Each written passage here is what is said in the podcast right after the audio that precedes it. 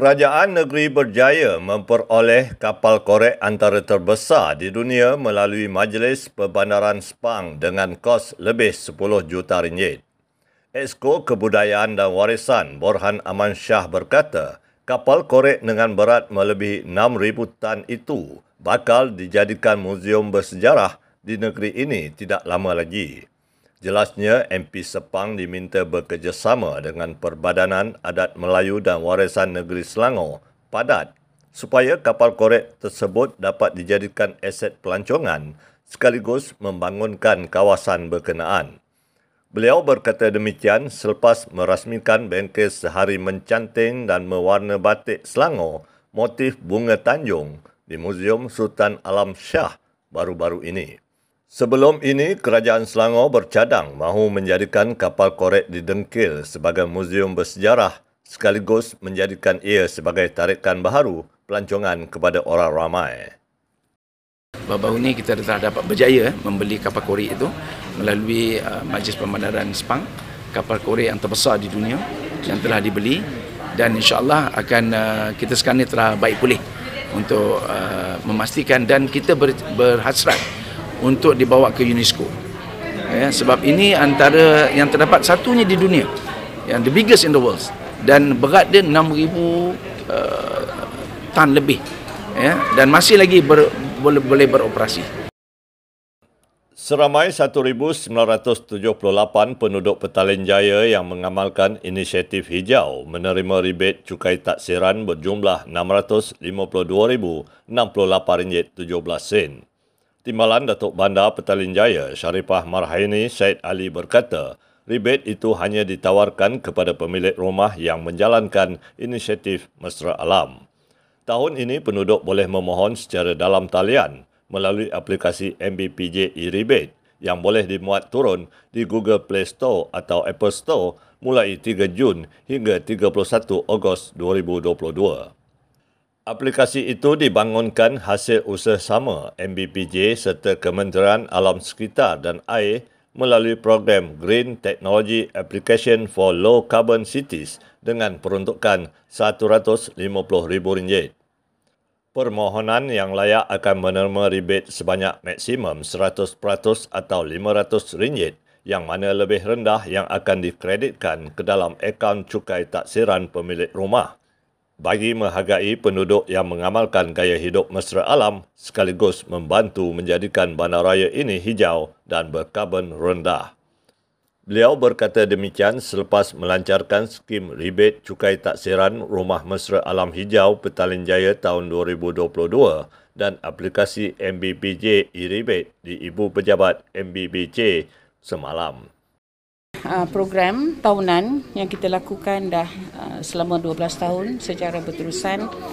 Dia adalah merupakan satu inisiatif di bawah kita punya Low Carbon City Action Plan ah, ke arah mengajak komuniti bersama-sama dengan MPPJ untuk melaksanakan amalan-amalan baik yang boleh mengurangkan karbon iaitu dari segi mengurangkan penggunaan elektrik, air, dan juga mengamalkan uh, langkah ataupun uh, lifestyle yang boleh uh, mengurangkan karbon dari segi menggunakan uh, penggunaan pengangkutan awam dan juga menanam uh, lebih banyak pokok uh, untuk menyerap karbon. Susulan daripada isu tula beberapa gambar di media sosial menunjukkan ubah suai melampau kediaman melibatkan bangsa puri kos rendah. Majlis Bandaraya Petaling Jaya turut tidak terkecuali berhadapan dengan situasi tersebut dan akan meneliti semula isu ubah suai kediaman tanpa kebenaran di kawasan pentadbirannya dengan menumpukan kepada aspek keselamatan. Timbalan Datuk Bandar Petaling Jaya Syarifah Marhaini Said Ali berkata pihaknya tidak akan berkompromi dalam isu berkenaan dan akan meneliti isu ubah suai dan pembinaan struktur tambahan tanpa kebenaran ini bagi mengelakkan risiko lebih buruk melibatkan kebakaran dan banjir kilat.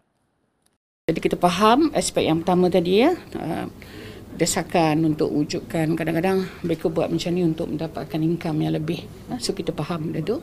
Dan pada masa sama pihak kuasa tempatan adalah bertanggungjawab uh, dari segi keselamatan, dari segi bahaya kepada kebakaran banjir tadi untuk utamanya sebab sekarang kita semua semua pihak pun sedang meliti aspek banjir ini secara serius eh. sebab kita ada pengalaman yang buruk berkenaan dengan banjir yang yang berlaku yang tahun lepas itu uh, satu signal kepada kita bahawa uh, kita tidak boleh kompromi uh, dengan perkara ini dan saya rasa semua kawasan pun samalah dari segi kebersihan ya. Saya tak boleh komen uh, sekarang sebab kita dalam proses untuk nak ke tidak sebab kita tahu benda ni is a long overdue issue tapi dah sampai masanya we have to come up with something Pandangan serta idea dilontarkan dalam program Mekar Kasih Ibu Tunggal Selangor 2022 baru-baru ini bakal menjadi intipati pelaksanaan pelan tindakan dasar wanita Selangor 2022-2025. Exco Pembangunan Wanita dan Keluarga Dr. Siti Mariah Mahmud berkata, segala cadangan melibatkan aspek pembangunan ekonomi, kesihatan, keselamatan dan kesejahteraan bagi membantu golongan itu menjalani kehidupan lebih baik.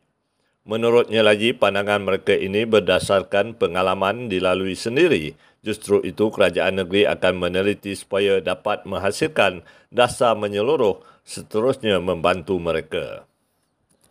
Kalau uh, mereka tidak ada uh, uh, ekonomi dia tak kukuh hak lain pun turut juga terkesan. Ya. Jadi itu yang penting um, bila kita buat program-program kemahiran dan sebagainya adalah untuk mereka ada skill. Jadi pun macam cadangan di sana bagus ya. Uh, jadi um, Ialah kita pun nak kena fikirkan macam mana kita nak salur uh, apa ni orang kata bantuan atau sumbangan pada mereka. Perbadanan Perpustakaan Awam Selangor PPAS mengambil peluang penyertaan di Pavilion Selangor menerusi Pesta Buku Antarabangsa Kuala Lumpur 2022 untuk terus menghargai golongan sastrawan yang banyak menyumbang kepada pemikiran yang berani melakukan perubahan baru. Pengarah Perbadanan Perpustakaan Awam Selangor Datin Paduka Mastura Muhammad berkata, Program bersama sastrawan yang diadakan sepanjang Pesta Buku memberi ruang dan peluang kepada pengunjung berkongsi dan berbincang berkaitan industri buku, penulisan, karya-karya serta kehidupan masyarakat. Beliau berkata demikian semasa ditemui di Pesta Buku Antarabangsa Kuala Lumpur 2022 yang sedang berlangsung di Pusat Dagangan Dunia Kuala Lumpur semalam. Uh, kita ulangi apa yang kita buat di Pesta Buku Selangor last year, bulan 12. Sebab saya rasa sudah tiba masanya kita menghargai sastrawan ni.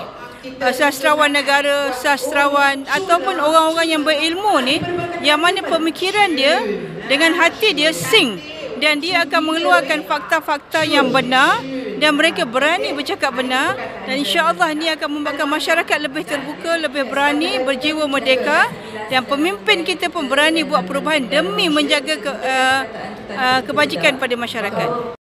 Sekian semasa hari ini. Teruskan mengikuti perkembangan semasa Selangor melalui platform digital kami di Carian Media Selangor, YouTube dan Facebook Selangor TV. Bertemu lagi esok.